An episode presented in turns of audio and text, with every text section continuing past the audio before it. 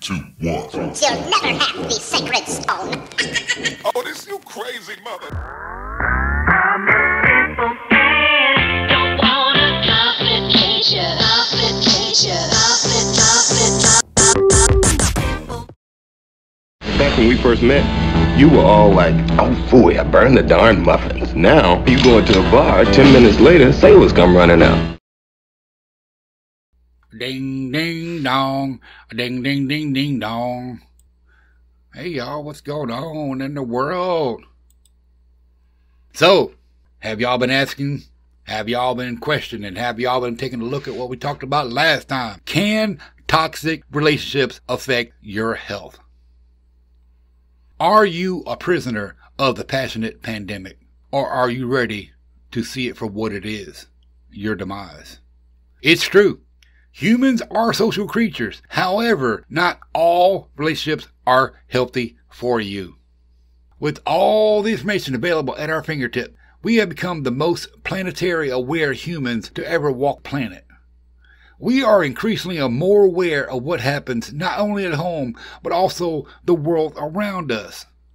Yet sometimes we miss the tragedies right in front of our own face. And welcome to the must see, must hear B blast on the entire Akashic web. Welcome to the Rev After Dark, right here on the WFAQ uh, 2.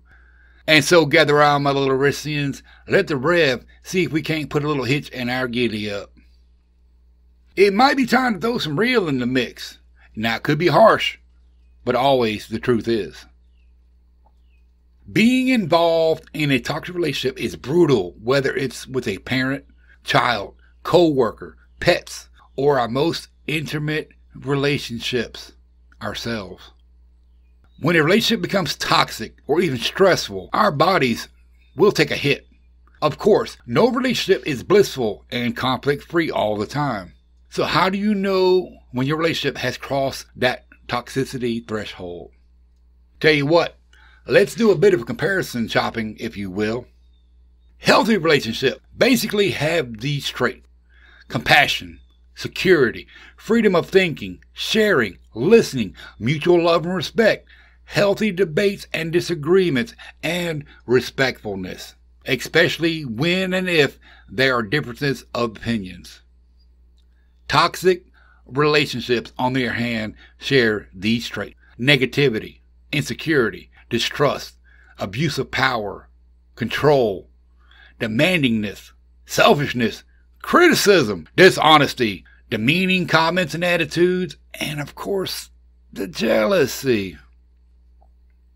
So, when it all comes down to it, healthy relationships should leave you feeling happy and energized, while toxic relationships will leave you feeling depressed or depleted, correct? So take a gander at relationships in your life and think about which ones make you feel good and which ones don't.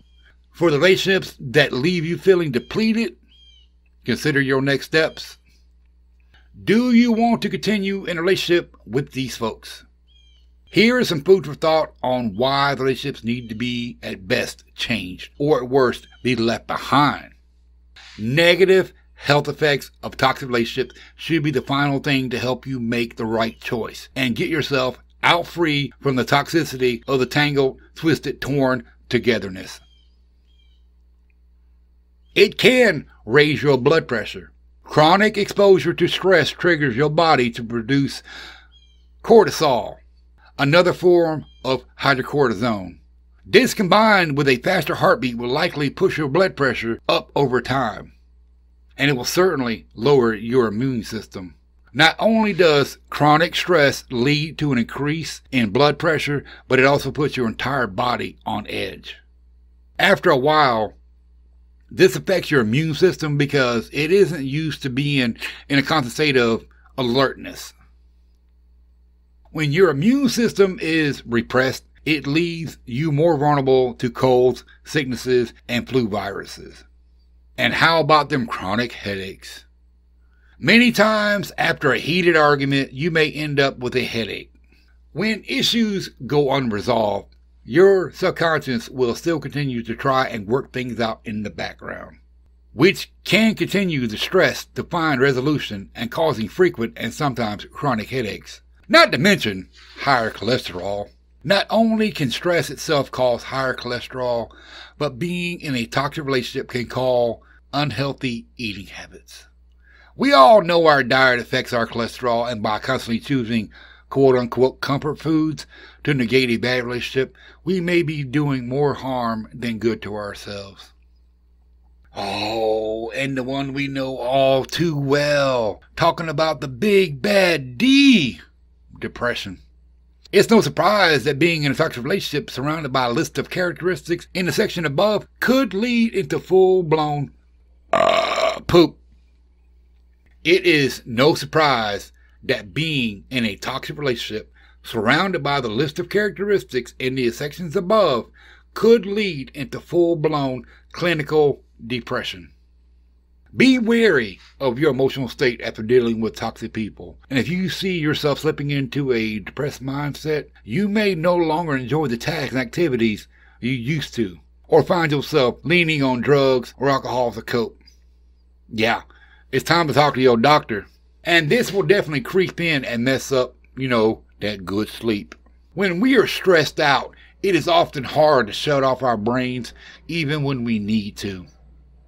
How many of you have lied awake at night in bed, unable to let your worries and stress of the day, week, month go?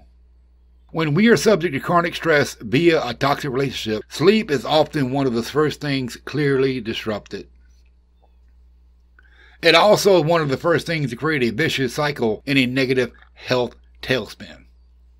If you get like the Rev, you stress eat, and this will put on some unwanted extras, such as the increased weight gain.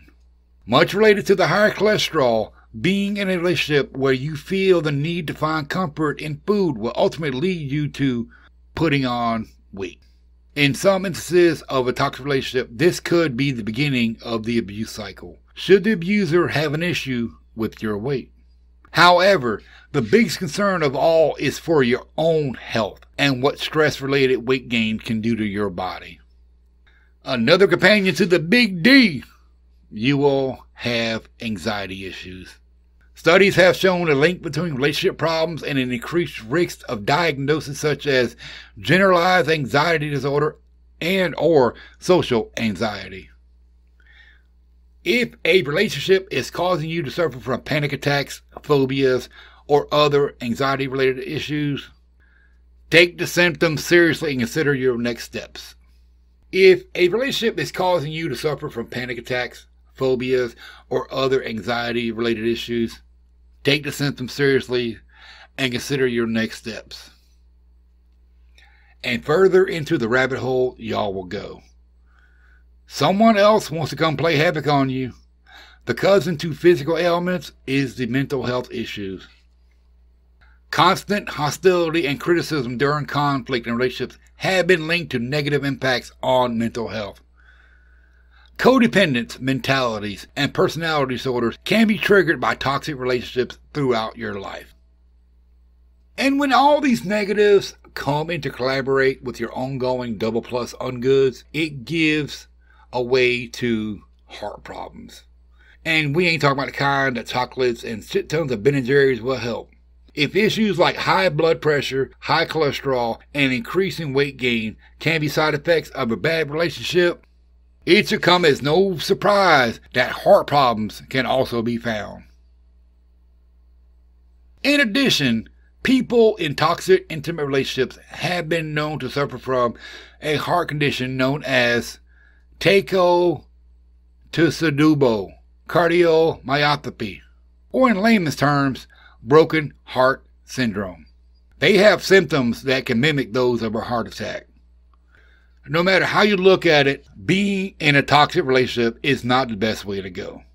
If you can find a way to come together to set a new course for relationship, then it's worth a try. If not, letting go of the relationship may be the only answer. The first step to healing is to find help and support where you can. Be it a therapist, a supportive friend, or even your local Reverend Fried Daddy. Come up with a game plan for how to proceed and above all, Put your health and well being first. If it wasn't for Carissa Andrews, her look at how this damage is real and toxic relationships can literally kill you, I wouldn't have thought about using something like this on this episode. But I know it's one of the things that should stand above all, all reasons to get out beyond the passionate pandemic. And you know what? I think we just need to put a pin in there for today's show. And I'll offer you this. You come back one more time, we'll close out this series with some thoughts and ideas where we ourselves can come up with. Also, have an important question I'd like to ask each and every one of y'all. So until the next 1121, this is your host, the one and only Reverend Pride Daddy. I love y'all, man. Me out. I'm always frank and earnest with women.